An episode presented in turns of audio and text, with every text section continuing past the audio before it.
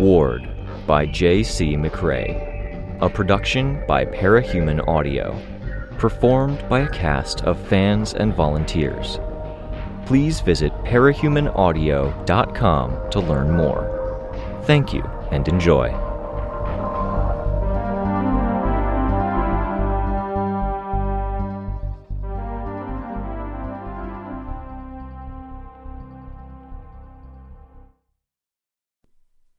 It looked like lightning striking in slow motion, but it was black with distortions here and there around the edges, blurring, fisheye, telescoping, and hyper clarity. When this lightning struck, it remained where it was.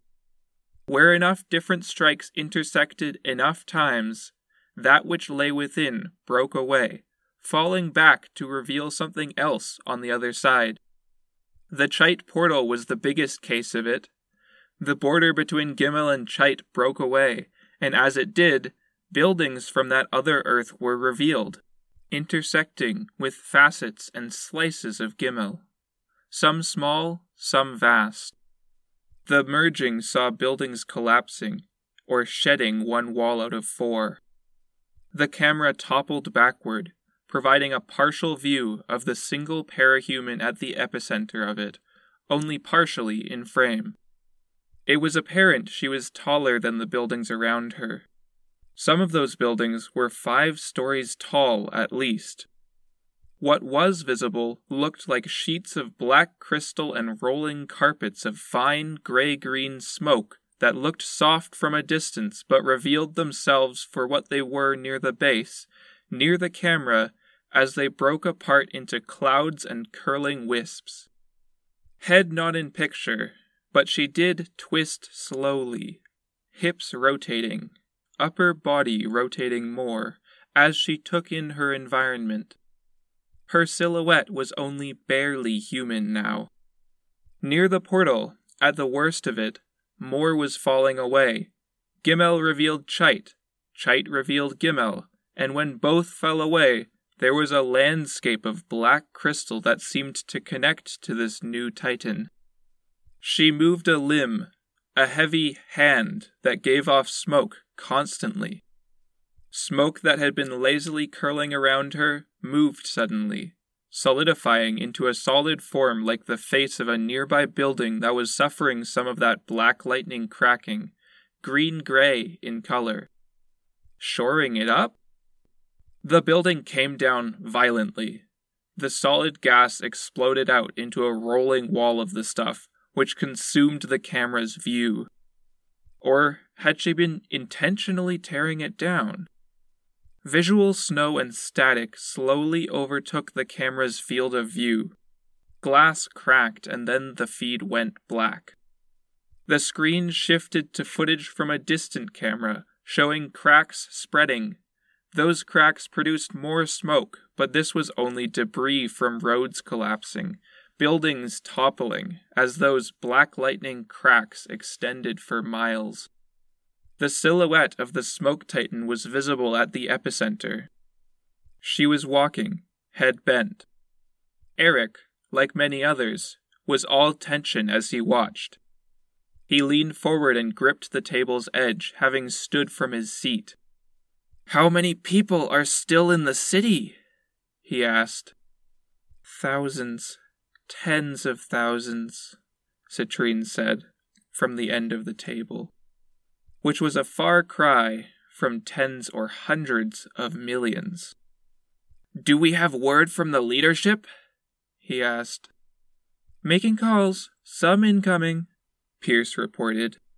The call center downstairs is handling it. The wardens led from the front lines because they had to. The people who knew how heroes worked and how villains thought were the same type of people who wanted to be in the thick of things, helping, most of the time, it worked. The appearance of Gimel and the emergence of the city, with all its doorways to other worlds, was a dozen diplomatic crises in one. Add in the villains banding together, villains from other worlds who had been stranded here, who needed to be broken up, and a massive population of vulnerable displaced people, and the wardens had their hands full. They'd made it this far. Two years. The screens were switching constantly, searching as if to find one thing to lock onto that would turn this incident into a clear picture. The main screens switched to each show half of an overhead view. Satellite camera, the epicenter of the attack, the clouds of smoke from the resulting destruction, and those cracks that spread out, like that from the tap of a hammer on a window pane, except in three dimensions, not two. A city in black and white, with a shadow of gold due to the prevalence of the solar windows reflecting tinted light down onto snow. That shadow of gold was swiftly becoming ordinary shadow. The smoke and dust was reaching high enough to cut off some of the light. Abruptly, the damage began to spread at another point in the city. Overlay! Bring up the overlay! Eric said. Belatedly, uselessly, he added, Please. They brought up overlays. First, the series of icons in bubbles that floated over the city, showing who was where. Part of LaRue's team elsewhere in the facility was tracking capes by geolocation and affiliation. At the center of that new manifestation of cracks and destruction, a purple bubble with a triangular point extended down. The icon, a stylized woman in a fedora with tie, minimalist face, marked it as Contessa. The purple served to label her as a special case. The Red Queen and her group were other special cases. Do they have eyes on her? No, LaRue said. Sending a flyer in with a camera. The wardens would need to know what was happening. Cenereal's icon in a white bubble with a point at one corner, a six encased in the corner. Six parahumans in her group. There were other bubbles for Valkyrie and her flocks, Narwhal, for Stonewall, Miss Militia, Legend, and Top Flight. White for Wardens. The PRTCJ were looped in with Warden's staff and patrol, guarding the staff, setting up heroes, managing portals and setting up camps and waypoints that helped guide refugees out or served as points to defend in case of attack. Their icons were surrounded by bubbles of light green, the same numbers in the bottom right to indicate how many were in each group, but other icons at other corners to mark if they were adjacent to unpowered groups and what groups those were. Defense, situation management, comms, infrastructure. Other hero teams got blue. He noted each, wishing there was one that would provide an easy answer. Foresight, the Shepherds, Breakthrough, Advance Guard, Solace, Rooftop Champs, Dream Parade, The Wayfarers, Auger, Wizard Stars, True Blue, Erring Right, Rowdy Hawks, Sward, Virtuous Industries, Huntsman, Girls at Bat, Shelter Skelter, Good Vandals, Twee, and then a half dozen more who were too small for him to remember, or who were off screen, trusted to handle things like helping out in Gimel's Europe. Six mercenary teams that the wardens had elected to hire Yellow Bubbles, three librarians, Palanquin, Liquid Gold, Lickety Split, Trigger House, and Rena. There were other mercenary groups the wardens hadn't hired, but they were marked down on the map as not bubbles, but icons with red X's. There were a lot of red X's. Villains. Some of the X's had diamonds above, to the right, and even below. The numbers of diamonds indicated priority and threat to the city. When mercenaries were also notorious villains, they got treated like villains. The villains matched the heroes in number, more or less. Many were staying within or near the city. The door opened, and Armstrong came in the door. Eric straightened up. Armstrong was part of the Warden's Parahuman Science Council. This whole mess had to be more in his ballpark, didn't it? Armstrong, sir. Do you want to take charge? Eric asked. This looks more like parahuman science than command. Cenereal left me as her proxy, but I don't think she'd be upset if I passed the baton. I will, Armstrong said. Fill me in. The major malfunctions and tow line, two minor teams, were at the main Cheit portal. It looks like one of them second triggered and had a broken trigger at the same time. Eric reported. Fume hood, Antares said.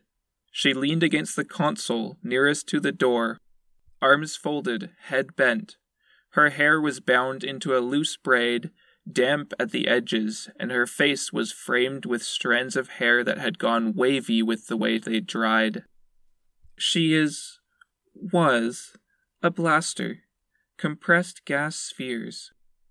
He felt his pulse quicken, seeing and hearing her. He kept it under control. Wasn't her fault. And getting into a mental mode or state where everything she said or did irritated him wouldn't help any of them. There were bigger things to focus on. We have another, LaRue said, arm extended to point at the screen. It seems to have cascaded, capturing Contessa, possibly altering her or using her as a vector. Flyers on the way with a camera. It looks like the city is breaking down and caving in. Civilians? Armstrong asked. We're guessing a few thousand, tens of thousands, Eric said, turning to face the man. A lot of stubborn types that wouldn't leave. Maybe some elderly without connections or people to ensure they evacuated. Stragglers. Let's see about getting some heroes in there. Start by contacting them. See who's up for it. This is high hazard. In the meantime, let's get all the information we can. Cameras, and let's talk to our thinkers. This is thinker headache territory, so warn them. Eric, would you reach out to them? Yes, sir. Eric said. He took a seat, opening up the laptop, and pressed his keycard to the corner to unlock it and log himself in. He had an earbud and cord with a microphone attached in his pocket, and he plugged it in. What the hell is happening? Armstrong asked, as he leaned over the end of the table, looking like the furthest thing from an interim leader of a hero organization. A belly, a heavy brow, sharp chin, wrinkled forehead, and receding hairline. The lab coat was maybe the only thing about him that suited him. It's Gimel's apocalypse, Antares said. Everything the agents were set up to do after Scion won or rounded up this cycle, they're doing it now. Cast aside the humans, accumulate raw power, and then use that power to blow it all up and cast fragments of themselves in every direction. We interrupted that, Eric said. Technically, we did, Citrine said. Fuck you, Eric thought. Antares cut in. Nobody interrupted anything. We disrupted it. They're staggering forward instead of doing this in a clean way. Processes conflict, they can't organize, so they'll just steal energy and materials from us, wiping us out, then destroy what's left when they try and probably fail to make a coordinated exit. We threw a wrench in the works, but the machine is still trudging forward, smoking and doing a lot of damage in the meantime. Killed the conductor, but the train is still on its tracks? Armstrong asked, sounding almost wry. Rye tended to go alongside Happy, though. This felt more like gallows humor. Tens of thousands dead, possibly. Buildings falling. We have cameras on Contessa, I think, LaRue said. She was growing, but not in a smooth way. Rather, in staggered stages, parts of her lunged into being. A black stone wolf's head, three hands reaching up to grasp at one another's wrists, winding and almost braiding together in their efforts, forking another wolf's head. A curl of what could have been hair or horn writ in more black stone with traces of white. More curlings and decorative growths. Until there was a silhouette, a vaguely woman shaped figure with head turned skyward back arched and chest and stomach thrust up and out, arms dangling. She had no face, but instead a morass of that hair like, horn like curling of black stone, like a curtain of it was draped over her head. Three large wolf heads framed her neck and helped form one of her shoulders. Everything below was a jumble, images so layered and lost in one another that they were almost pure decoration. The black lightning cracks around her were intense, with more straight lines than the other disaster. She didn't move a muscle, if she even had muscles. But she did open her eyes. Amber eyes all up and down her body, some so small the chains of them looked like veins of gold, appearing in cracks and the centers of curls, in tumbles of black stone hair and open mouths, everywhere but where a human silhouette should have eyes each bright in the midst of smoke and snow, contrasted by the blackness of her. These might be new conductors? Antares said. Architects, maybe, because they're building something. The screen showed a distant view of the others. Kronos turned to look to one side. The fuming Titan, now visible at her full height, maybe six or seven stories tall, small compared to the others, her head more like a cowl or hood of black crystal, no face visible beneath, with the gas leaking out resembling long hair left to drape out, tumbling down her front until it dissolved. We've got another appearing, LaRue said. Don't say that, Armstrong said. Stress was clear on the man's face. I'm sorry, sir. One more in Gimel. Cameras. We need eyes on them. Who are they? Who did we lose? Eric thought. He stole a glance back at Antares, but she was stone still, tense.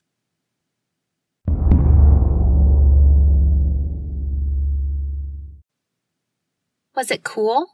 Vessel asked. It was not uncool guy in charge invited me over, told people to give me the royal treatment. They had hired this punk band that night, teenage guys with dirt under their fingernails, shirtless with six packs, stubble on their chin, crazy hair. Handed me a beer, you know, me being a minor. I said something lame like I couldn't, and this guy who looked like he could rip someone's head clear off their neck told me if I was willing to go to war, I could drink, and then the band pulled me up on stage. Fun, Armiger said. It was. When you're a kid, you want nothing more than to be an adult. I felt adult. They took me to the head of the boss. He asked me what I wanted to do. Later, he introduced me to other people. They respected me, and I got into that whole mess because my parents couldn't. They were all like school, extracurriculars, curfew. Every time I tried to do my own thing or build social networks, which are kind of important, they'd ground me. I was a child to them, and they made it 100% clear they were going to treat me like a child. Were they, Armiger asked, uh, Nazis? My parents? They had beliefs, Scribe said, offering an apologetic shrug. At the time, I felt like they kept all the bad parts while ignoring the good parts. And now? Vessel asked. She looked nervous. She tucked blue hair behind the portion of her mask that covered her ear. Sorry. Never mind. It's okay. I'm willing to talk about it. It's just. It's not like I want to go stand in front of cameras or write some public letter saying how dumb I was as a kid. We got an amnesty, and that should count for something. Sorry, Vessel said. Shouldn't have brought it up, pre amnesty. It's okay, really, to answer your question, do I still think there were good parts? Scribe said, hunching forward a bit. Not going to lie, you wouldn't see anyone joining if there was nothing good about it. But now, I think there were way less than I thought then community, some desire to see things improve, even if they weren't entirely right about how. I look anywhere else, and I don't see the same kind of drive or push I remember from when I was in the clans later in the Empire. So I want to keep that part of it. Loyalty, strong ties, da da um, uh, drive. Yeah, Vessel said. She frowned a bit at the stutter. Scribe had already been over a lot of this with Vessel and Accolade, Accolade was off to one side, smoking off his nerves from their earlier brief encounter with the Red Queen, mostly staying quiet. Armiger was the latest member of their group. She hadn't had any late night patrols or hangouts with just him, so she hadn't gone into it much. And the other stuff? Armiger asked. Fuck that stuff, Scribe said. Right now, our priority is saving the city. We, we, we need to, um, save people. What I always believed was that we needed someone strong in charge. In a fucked up world with endbringers and giant p- p- p- childbirth abominations, strong leadership, firm hand on the rudder, focus, some good soldiers, and these are the people who protect the meek and the good people who can't be soldiers. Only difference is I used to believe in some r- r- r- racist shit. Just adapt that crap. Protect everyone. Um, you okay? Vessel asked. I'm okay now, Scribe said. I think, um, working on what I, uh. She trailed off, trying to find the thread of what she wanted to say. Vessel touched her arm. I'm okay, Scribe said, annoyed. She didn't like appearing weak. I'm w- w- working on what I don't have exactly right. They need soldiers more than. She floundered. She stopped. Victor! She snarled the word. Victor rounded the corner. His chuckle was low, deep in his throat, and made broad shoulders shake. The f- fuck? She asked. Victor had the ability to steal abilities in the field while augmenting his own. He'd been aiming it at her, taking her gift of gab. You dick! Sorry, he said. Wanted to make an entrance. And the best entrance is the sort that kicks in the door and puts down the scariest guy in the room right away. I'm not your enema, enemy. You phima, phimotic cock jockey. Victor laughed. Turn it off. Just did, he said. Wanted to see if there were any sign of the old you in there. You aren't supposed to be talking to a recalcitrant ex supremacist, she told him. Remember? Vessel, Armiger, and Accolade won't tell, will they? You guys are cool? Vessel was sitting up straighter, hand at her hair again. We're cool. The boys nodded. Give us some privacy? Victor asked. We'll hang out later. All three looked at Scribe instead of giving an immediate answer, though Vessel looked like she'd be crestfallen if Scribe shot it down. Scribe nodded. It's your funeral if you get caught. They'll count it as a mark against you, she said. You could eat crow and say sorry. I don't say sorry, she told him. She looked off in the direction of the station and the procession line of naked giants that were marching away from it. What do you want? I wanted to see if you were okay. I'm fine. You were always fine. You were fine when Coil outed us. You were fine when Kaiser died. You were fine when you were injured. You were fine when we went back to the clans and the new leadership treated us like dirt and blamed us for what happened to Empire 88. Morons, she said. What if I was fine? He put a hand against the wall and leaned over her. What if you weren't? I see how restless you are. I know who you are and where you come from. She resisted the attempted intimidation. And? He relaxed, straightening. And your family. Closest I have to family, anyway. Only if I get to be the big sister or the cool aunt or the kick ass grandma who whips your ass if you so much as look at her funny. Sorry, baby sister. Fuck that. No, that creeps me out. Creeps you out, huh? he asked, his expression placid, his gaze penetrating. Can't imagine it, she said. It makes me think of Christmases by the tree, pulling stuff out of a stocking while some rosy cheeked mom and dad look on proudly. Music playing on the radio, something baking in the oven, gingerbread so thick in the air it congeals in your throat. You're mentally ill. Nobody does that. I'm fucking not doing it with you, of all people, Victor. You don't need me for a sister. You have a girlfriend to terrorize and celebrate holidays with. Hmm. He made a sound. There was zero emotion on his face as he said, Gospel's a good girl. I still worry about you. Don't. I'll have Christmas with Vessel or somebody else with no family left. Drink and black out till New Year's. Yeah, Victor drawled. That screams that you're doing perfectly fine. Sometimes you need to ask for help. Reach out and shit, you know? Reaffirm old ties. I really don't, she said. You triggered imprisoned Scribe, alone, abandoned by others, including the clans you had just done jobs for. The entire system working against you. Whether you want to admit it or not, you're in prison now, alone. You've got these tenuous connections to those others, and the entire system is stacked against you. She wanted to reply, and the words weren't there. His power? No, she knew the feel of it. Yeah, sure, he wasn't wrong. That was pretty much where she was at. She didn't like thinking about it. She shrugged. Unless you apologize, you'll always be an ex Nazi to them.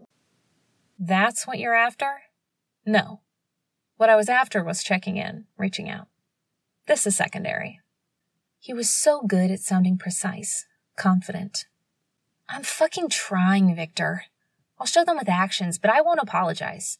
I won't go to them crying sorry. That's not how I roll. Showing them with actions means walking back everything, you know. And? And I heard you were picking on Capricorn earlier. He's actually a degenerate example of humanity, Victor, on every count. He tried to murder his brother, Moonsong's ex, and she's cool. I think giving him some shit is fair. No other motivations, nothing underlying, you're 100% better.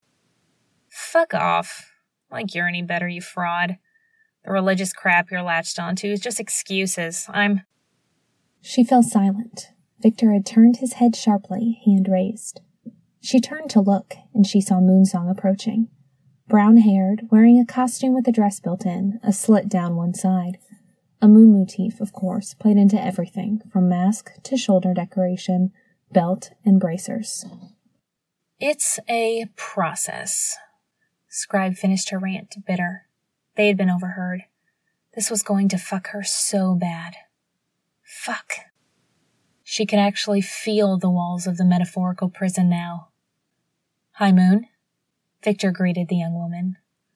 Moonsong made no sound while she walked, and her hair had some float to it, reducing her own gravity or something. She had her arms folded.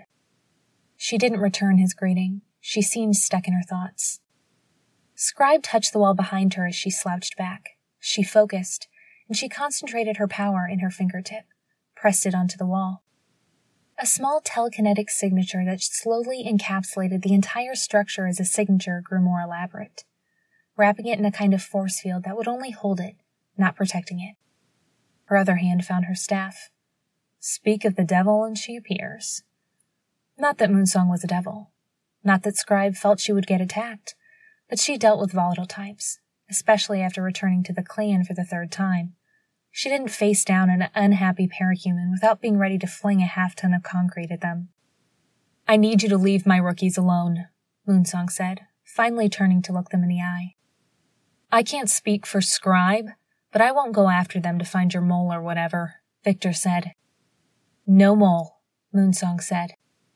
Come on, let's get real, he said. You sent one of them to watch us and feel us out, see if we were talking about stuff. No mole, you wouldn't have come here this fast if there wasn't one. No mole, Moonsong said for the third time, giving him a hard look. Believe it or not, I've been keeping an eye out. If one or two of you aren't visible at any given time, I wonder. I double check. I listen in. Are we in trouble? Scribe asked. Right now, we're in crisis management. We focus on the city, the citizens. You guys leave the rookies alone. That includes you, Victor. I know Vessel thinks you light up the room. Not doing anything to Vessel. I know you're not doing anything to Vessel because I told you. It's an order. One romance on the team was bad enough, but because it brought you on board, Worrell and I agreed to let it slide, especially when Gospel is as level headed as she is. Vessel isn't. She's great, but I'm drawing the line. All right, Victor said. His face gave away nothing. When he took enough from people, they lost a bit of it forever, and he kept a bit of it forever. He'd stolen stuff from people in the past, and that included the ability to maintain a perfect poker face, among many, many other things. Scribe, I don't want to hear you've been hanging out with the rookies. I'm a rookie. You might be new to us, but you've been a cape for years. If you're around them, I want chaperones, people I'd trust as part of the conversation. I don't want them being a part of your process. Yep, overheard. Fuck, fuck, fuck. She'd be stuck like this. A prison without walls, but still a prison with other people dictating her every move. No hope of advancement, no hope of more. Victor, can you go join Tribute at the front line? Keep an eye on those giants? Of course. I really did want to reach out and see if Scribe was okay, he said. He smiled, and he was good at smiling in a way that he was good at a lot of things. It was the sort of thing that would be a bit chilling if Scribe didn't know he was on her side. Scribe, walk with me, Moonsong said. Scribe fumed internally, but she walked. This was Victor's fault. What you were saying about wanting to show where you're at with actions instead of words, Scribe? Moonsong asked. Oh, she'd really overheard. I don't get any privacy, huh? No. No, you don't. If you were on lists and if there were big red warning labels on your Parahumans Online page, then you get a trust but verify treatment post amnesty. Doesn't feel like amnesty is helping me any. It's better than prison. This is prison, she snarled. God! Key point in that is trust. I don't love a lot of how you were talking and what you were saying, what you weren't saying. I'm still going to trust the intent is there. I'm going to give you the benefit of the doubt. And keep me from socializing? Keep me away from Victor? Didn't know you liked him. Scribe brought her staff around so it rested against her shoulders and the back of her neck, her gloved hands gripping either end. She shrugged, a little more dramatic with the staff where it was. She wasn't sure she did, but he was one of the only people she still knew from the old days. The only person, maybe, who actually knew her. I need you to leave Capricorn alone. That's an order. We don't pester other teams when we could be depending on them to save our lives later. Okay, you called it a process. I'm working on my own process. I won't say I'm perfect. Sometimes you just have to pretend it's all hunky dory, play nice, interact with enough people, and it surprises you by becoming normal. I feel like that's everything I was trying to get away from when I ran away from home. I triggered so I could escape it in prison. Thought control. Even now, it bothered her. Well, I can tell you I've been there. Not as intense as what you've got as far as picking up on what others are saying around me, but it doesn't feel like thought control now. I used to be homophobic. I'm better, I guess. I think it's a weird thing to do, but I can roll with it. An old teammate resurfaced, came back from the dead actually, and reminded me there was a deep shudder that rattled the city, breaking some windows. Broken glass cascaded around building faces. Moonsong broke into a run, Scribe adjusted her staff, sat on it, and took to the air, one hand on her wide brimmed hat and the other gripping her staff. Her eyes were on Shin Station, the giants just beyond it. It wasn't them. They looked as disoriented as she felt. Opposite direction. She flipped around in the air. It came rippling through the air, a crack in reality, black and surrounded by distortions of light, curls of vapor from temperature changes. One curl of vapor came with a blast of pressurized air. She tumbled back, slipping from her perch atop her staff. Her glove didn't find traction on the textured length of it. She fell, dropping out of the air. The next moment, she felt like she was in water, as though she'd plunged into a river without breaking past any surface or getting wet. Breaking her fall. Partially breaking. Moonsong's power. She hit the ground hard, her head striking the hard ground. All around her, more cracks tore into the ground, which rumbled. Some of the segments of ground were lifted up, and buildings on the street were toppled. Surrounded by four walls of concrete, a fitting combination with her new social prison. The air was as dangerous as the ground. Crouching down, she drew a sigil on the surface of the shattered road, listened to the shouts, and made sense of zero of it. Fuck. Any time she couldn't go up kind of fucked with her head. Not being able to go anywhere fucked with her everywhere. Head to toe, gut, breathing, heart. She gripped her hat and pulled the brim down. She knew it was useless, that it flew in the face of her status as a veteran cape. But those black tears above her were terrifying. And with nothing else at hand that she could do, she used her hat like a little kid might pull the blanket over their head. The giants were a few blocks away now, and they were screaming and hooting. The only noise was the rumble of buildings falling. A roaring knife on a plate scream as a section of road just went, toppling into darkness. What lay on the other side of it was only darkness. Her vision wavered, a very similar kind of darkness taking over everything. A vision crept over her of people who weren't people, all standing in profile. Most were symmetrical from left to right, but not all were. Written any number of shapes, any number of materials. She heard a sound between a shout and a scream. She let go of the brim of her witch hat. Wavering, she turned, searching. I'm here! She cried out. There was an inarticulate cry. She followed the sound. Past Broken Road, a leap over a gap. Moonsong and Armiger were there. Vessel was laying down on the ground next to a face down tribute, her chest glowing. She'd merged with another cape, capturing that person and holding them inside of her as a power source and modifier to her own knowledge base and personality. One of the other injured, no doubt. Accolade, maybe. All looked to be unconscious at first glance. At second glance, they were moving, but without any coordination. Something in them had broken. Armiger, at least, had his powers. The force field above him, elaborate and getting more elaborate by the second. A shield with wings, horns, a lion head, flags. It would reach a point where it was more fancy than effective, with the idea being it swung from a force field to a mental effect that radiated out in front of it. Except the mental effect had no use here. It was protecting their group against falling and flying rubble. Moonsong's field was altering the gravity, making any falling stones less terminal in their velocity. They hit the shield and tumbled off to a point below. A crack was creeping closer to him, yawning wider. Scribe opened her mouth to call out, and only produced a, Yeah! She knew what it was. She knew the shakiness and the feeling like missing a stair that came before she'd even taken a step. She did take that step, however. She could have and would have jumped the gap in front of her to reach their section of road, but she didn't trust herself to make that one foot jump. So she headed left, toward the inches wide gap. Her foot didn't land right. Her sense of balance failed to give her anything, and she tumbled hard, rolling across that gap. Hand resting on the ground, she willed the symbol to appear, the signature that locked her telekinesis on this particular chunk of road. Then she lifted them up, it wasn't easy, with the cracks above and around them.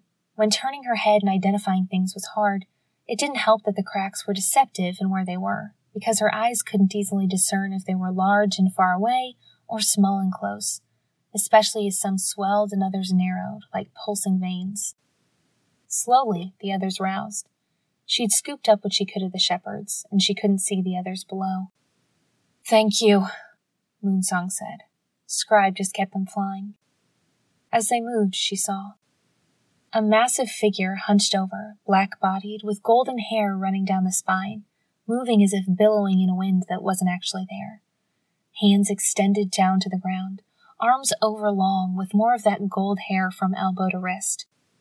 It bore a crown that took over part of its face, that looked like something between hair in the wind and gold many pronged.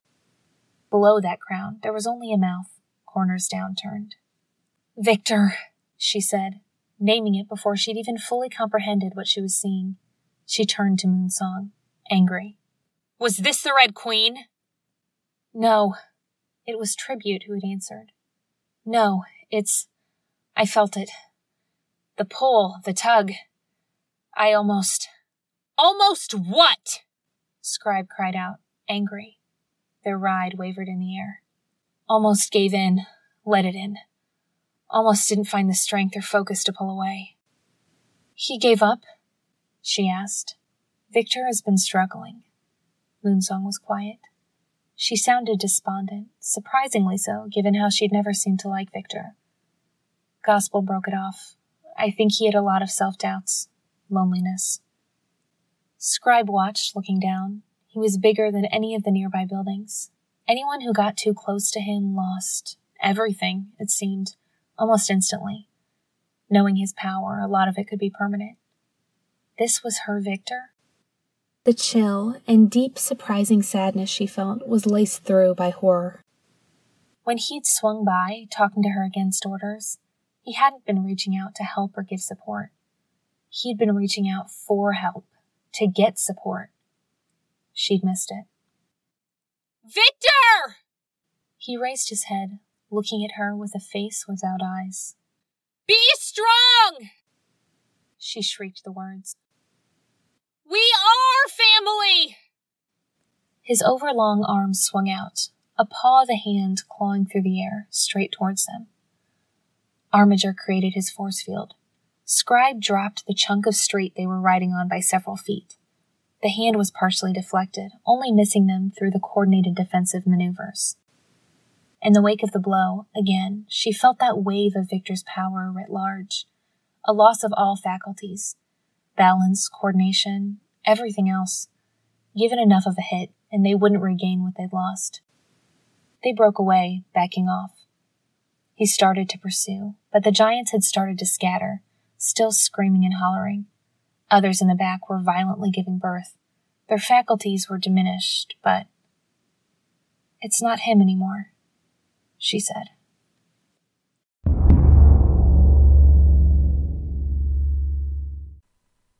Tattletale says to try to avoid using powers, Eric reported, ending the call and freeing Tattletale to do whatever it was a villainous information broker did.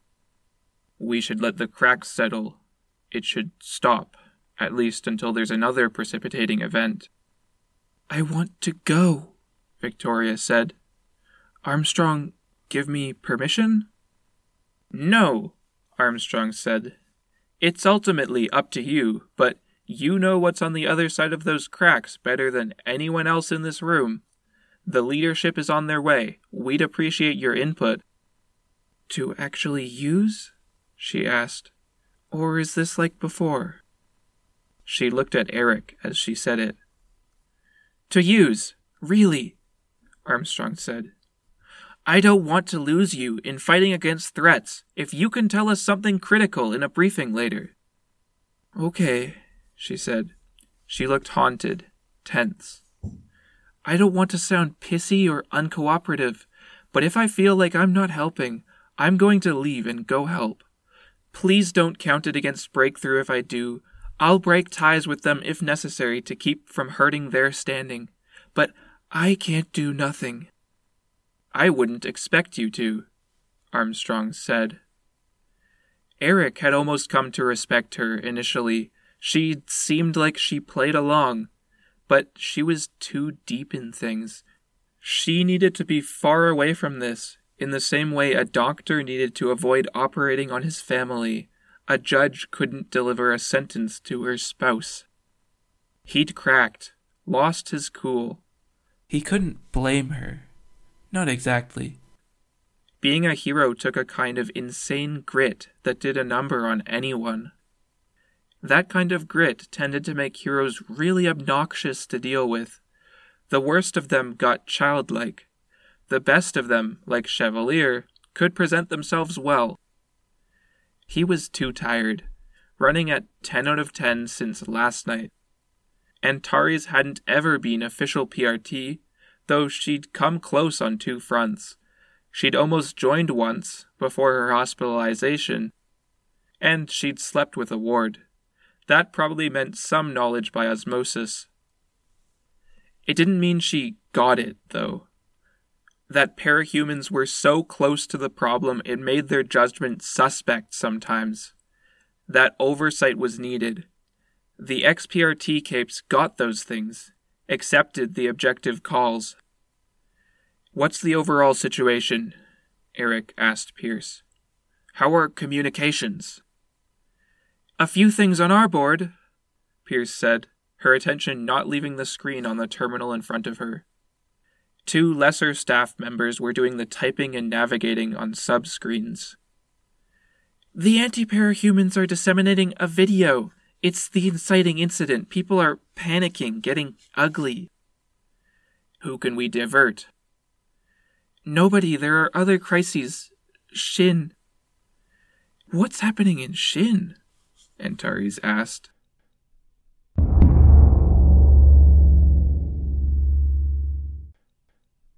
The portal had shattered. The damnable lab was gone. Marquis considered versatility the most important thing in powers. Survive, cover as many bases as possible, and victory was inevitable. He found himself using everything he had just to survive. Wings of Bone became a shield, and that shield became a wall. He felt the strain in his bones and the pain as holes were punched in that wall. But he was buying time. Buying opportunity for the refugees they'd brought to Shin to get away. Not through the portal. That was now a briar-bush tangle of distorted cracks in reality, reaching up to the clouds and off to either side.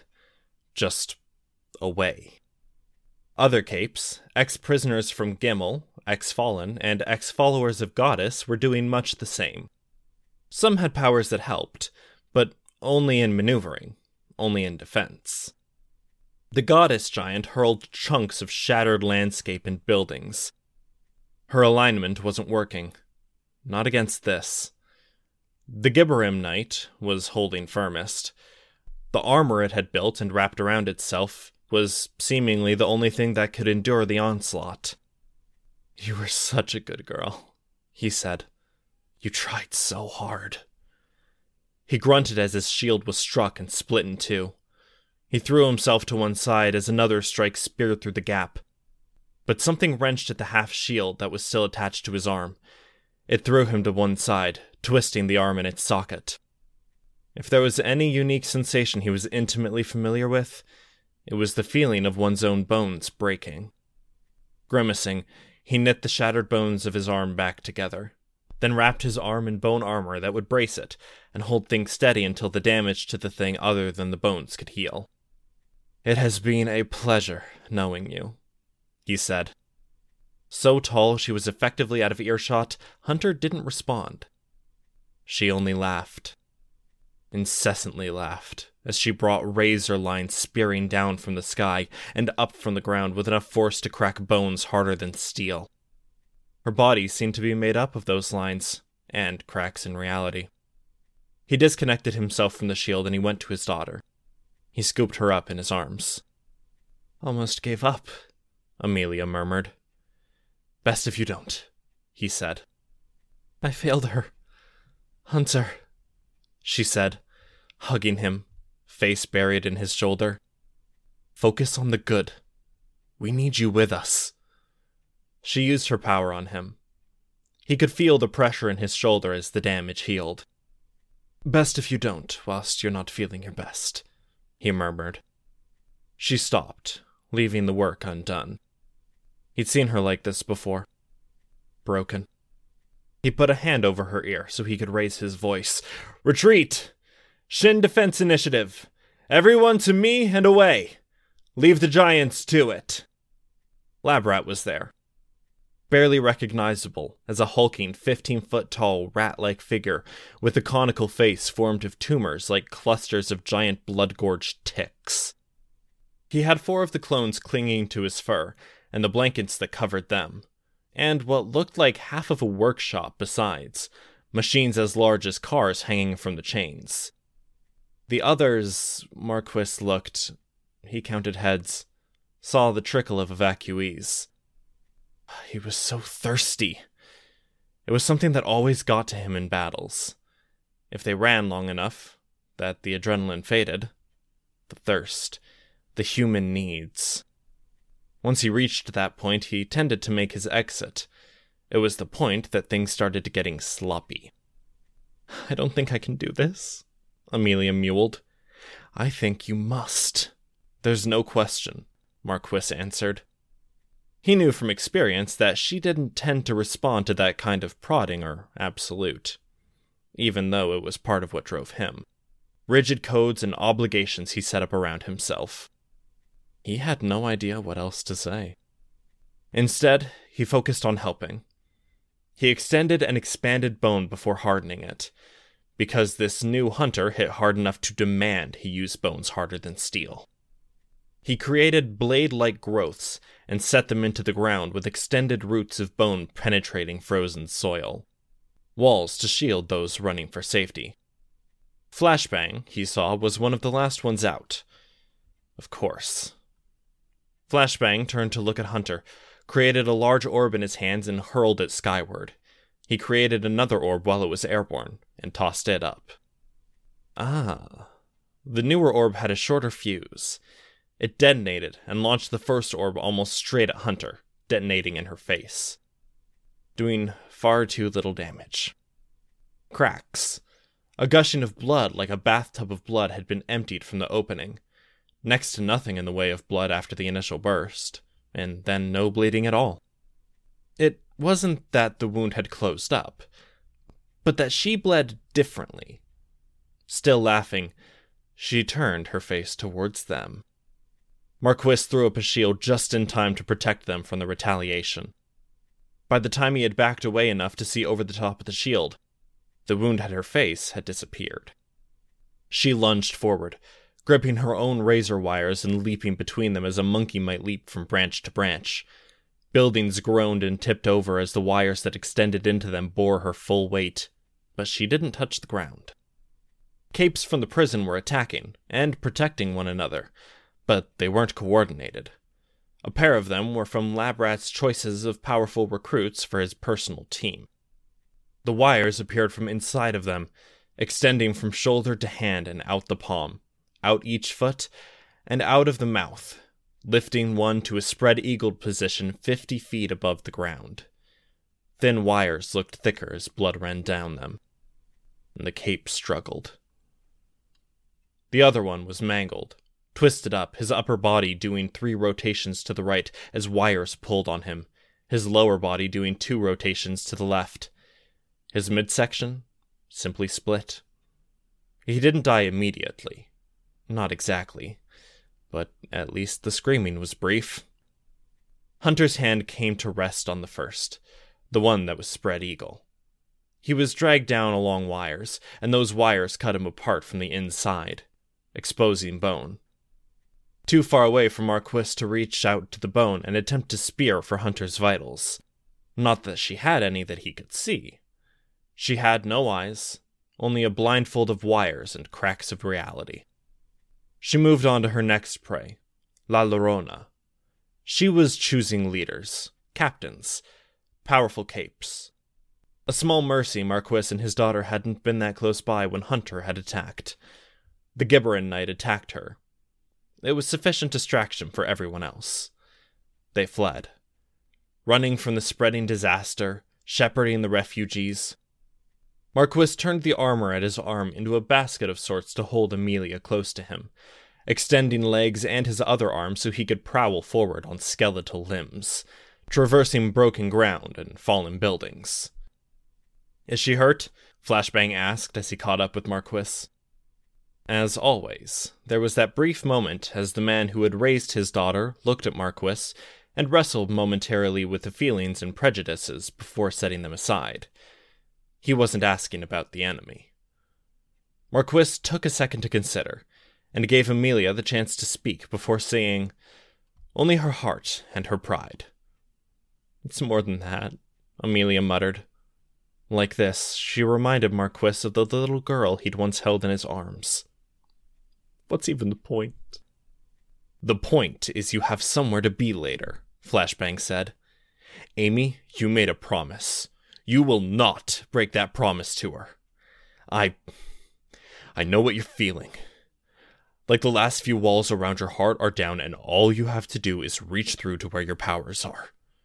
The reason I'm not is. I made promises.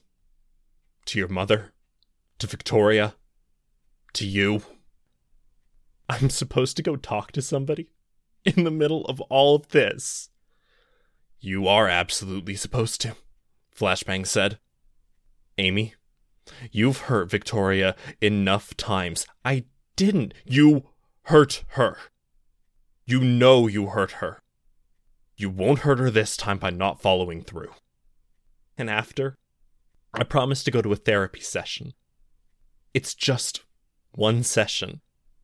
You'll promise me you'll go to the one after. Right here, right now.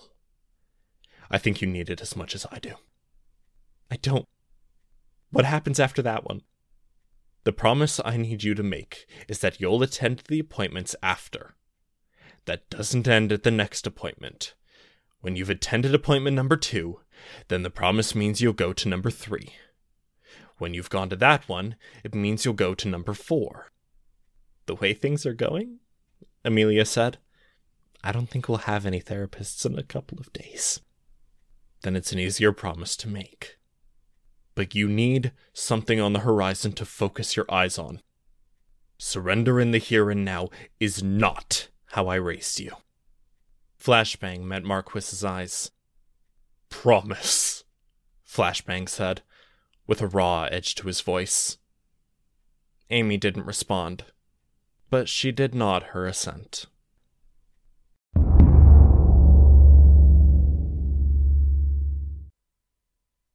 We've got another one in Cheit, LaRue reported. Not one we know. They were a cape who didn't broadcast their powers. A stranger, it seems? Do we know the powers yet? Armstrong asked. Not yet. There wasn't much to do at this stage, only to record, identify, and prepare to brief those who made it back here. Some were on the fringes, out of reach of this cracking, some were at the new refugee settlements. Some were here. Then there were the ones in the city proper. They were the ones who had it roughest, right in the epicenter as the city steadily caved into itself. Antares? LaRue said. It's bad news, she said. I don't know what it is. The Capes and Breakthroughs area have gone quiet, Phone lines are down, satellites are struggling with all of the interference, but we can't reach them. Eric quietly studied her expression, watching her process. Her eyes moved around like she was working her way through a logic program. They're okay, she said, quiet, before looking up. They have to be okay. I'm not worried about them. Tell me the cracks aren't extending too close to New Brockton Bay. They aren't, not yet. Then Lookout and her team should be fine. Do we have word from the major malfunctions? They were right near the center of it. No word, no communications, LaRue said. I'm sorry, sorry, I'm getting some calls. I'll let you know if. But she was already nodding, too quick, almost cutting him off. LaRue resumed what he was doing at the computer, hand moving his right headphone over his ear again. Eric typed up information for the Thinker team, sorting it. He kind of knew what Antares was feeling.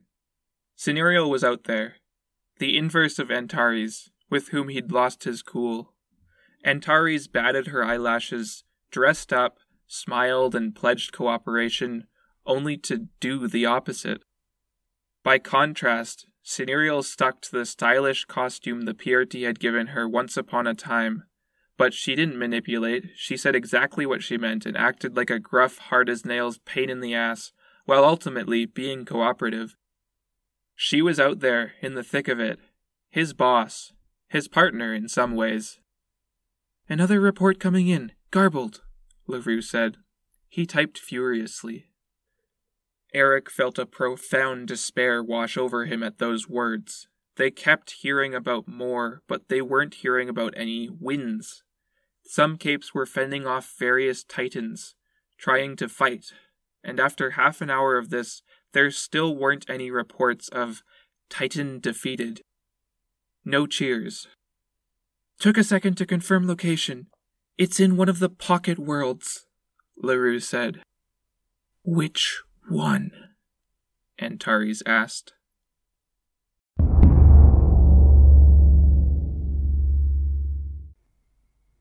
Prance, Moose said. Begged. Prancer had entered his breaker form, but it was a broken entering. His figure was like a man who had leaped through what he thought was an open window and crashed into glass. Except the glass had remained in the frame. A thousand shards impaling him, opening him up. The glass in this case was bands of black and gold that braided, wove together, and forked, wrapping around him, through him, taking him to pieces. Only part of his head, mouth, neck, and shoulder were really intact. Moose backed up, hand out to usher Daisy and some of the others back. The idea had been that this would be a safe place, almost a place to retire. They'd had the cash, the resources, the connections, money for security, money for recreational drugs a place to low key party and relax when they were so very, very tired. Recuperate from heartbreak after losing Velvet. Halfway there, Prancer said. Maybe I'll get to see Velvet on the other side. More than halfway, Moose thought. I don't think that's the way it works.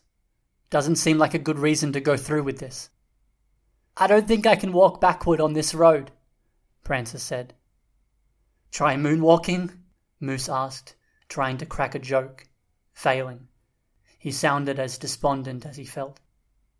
No, too much of a grip on me. Don't suppose you could concentrate real hard then? Moose asked. I am.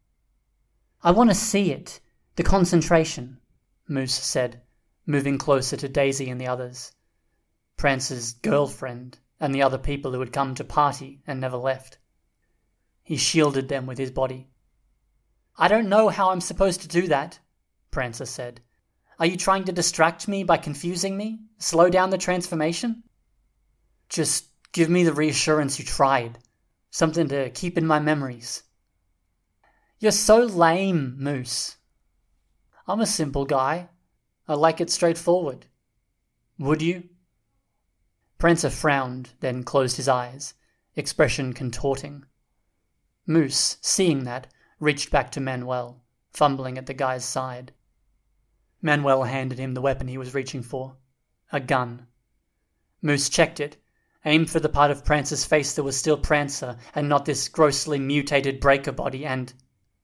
Prancer's body acted. All Moose could see was the part of its face that was already in its breaker form. A glowing eye open while Prancer's was shut. The gun went off. It struck Prancer in the side of the head, blowing off a chunk. Prancer's body, in turn, struck Moose with a black claw bigger than Moose was. Moose tried to fend it off, parrying with a blast of force, but it still struck him back and down into the ground. Numb, Moose lay there, listening to the small gasps. He looked down and around him, and saw that he had been thrust into the midst of three of their friends, Daisy included. He had survived the hit because of his powers. They they were alive, but in a minute they would be dead from the way he'd been shoved into and through them. Bodies in tatters. Daisy's eyes were so impossibly wide. Manuel's stare was somehow vacant and accusatory. The numbness got worse. He'd been here before, experienced this before, in a past life. He turned, aiming with a hand that shook too much to aim well shot Daisy twice, once as a near miss, again to actually end her pain as he intended. He turned to Manuel, and he didn't get a chance to do the same for their buddy. The thing that had been Prancer attacked. Another crushing blow. Another blow Moose only barely fended off. The thing punched with the force of a train crashing into something, and leaped back with his hypernatural agility and speed. Prancer charged in, leaped, using the momentum of falling from 200 feet in the air to augment the force of his blow. But by the time he reached Moose, Moose was already on his way to matching and exceeding his old friend's stature, on his own way down the same road Prancer had just travelled. The thing that had been Prancer didn't deliver the strike with any force. Instead, with the lightness of a feather landing, came to perch atop the broad back of the thing that had once been his and Velvet's mutual friend and lover and the world around them dissolved into black lightning cracks, the small refuge they had built falling to pieces. Consolidate. Consolidate. Two became one, damaged, broken, and haphazard, because many of the needed connections weren't there. Still more than the sum of their parts.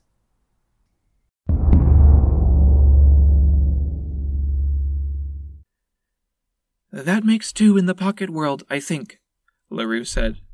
With more confirmed reports coming in and the initial effect fading, I think we're getting a final tally. How bad is it? Armstrong asked.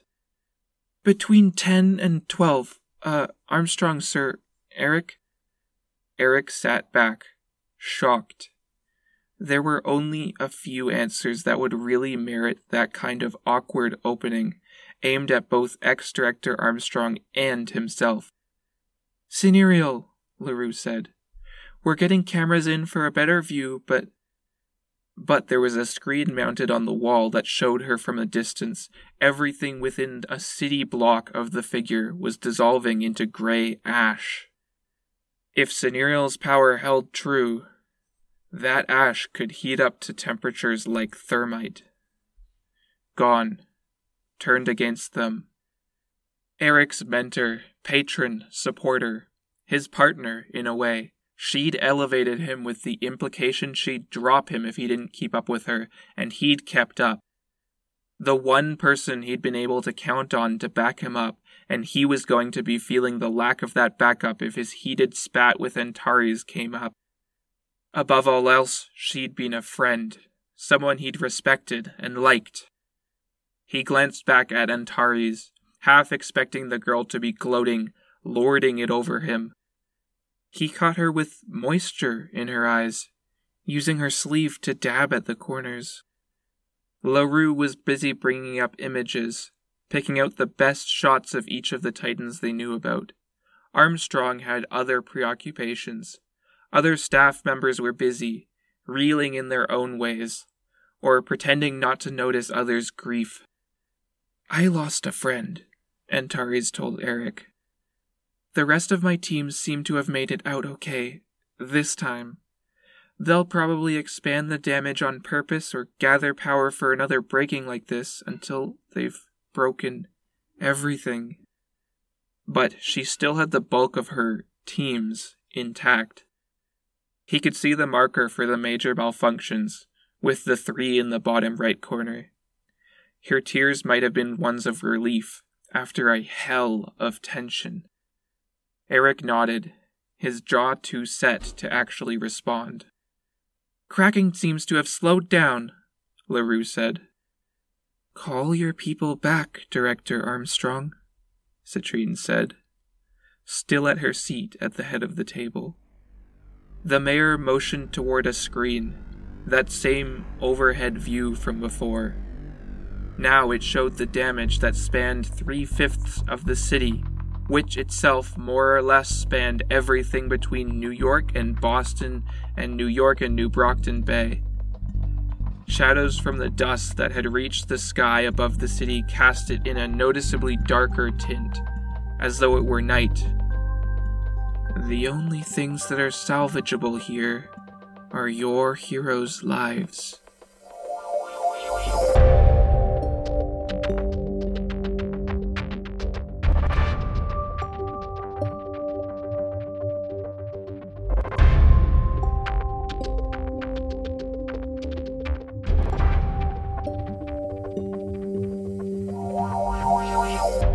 This was a production of Ward by Parahuman Audio. Ward and the Parahuman stories are written and owned by J.C. McCrae. You can find the original text and support the author at parahumans.net. For more of the Ward audiobook, as well as other community works, please visit parahumanaudio.com. Music for this chapter was by Evan Witt. Find out more at wittynotes.com. Editing by Samurai Buko. Narration by Leo, Carly C., The Violet Legacy, and Christopher Crispy Batkin. Find more of their work at our website. Thank you for listening.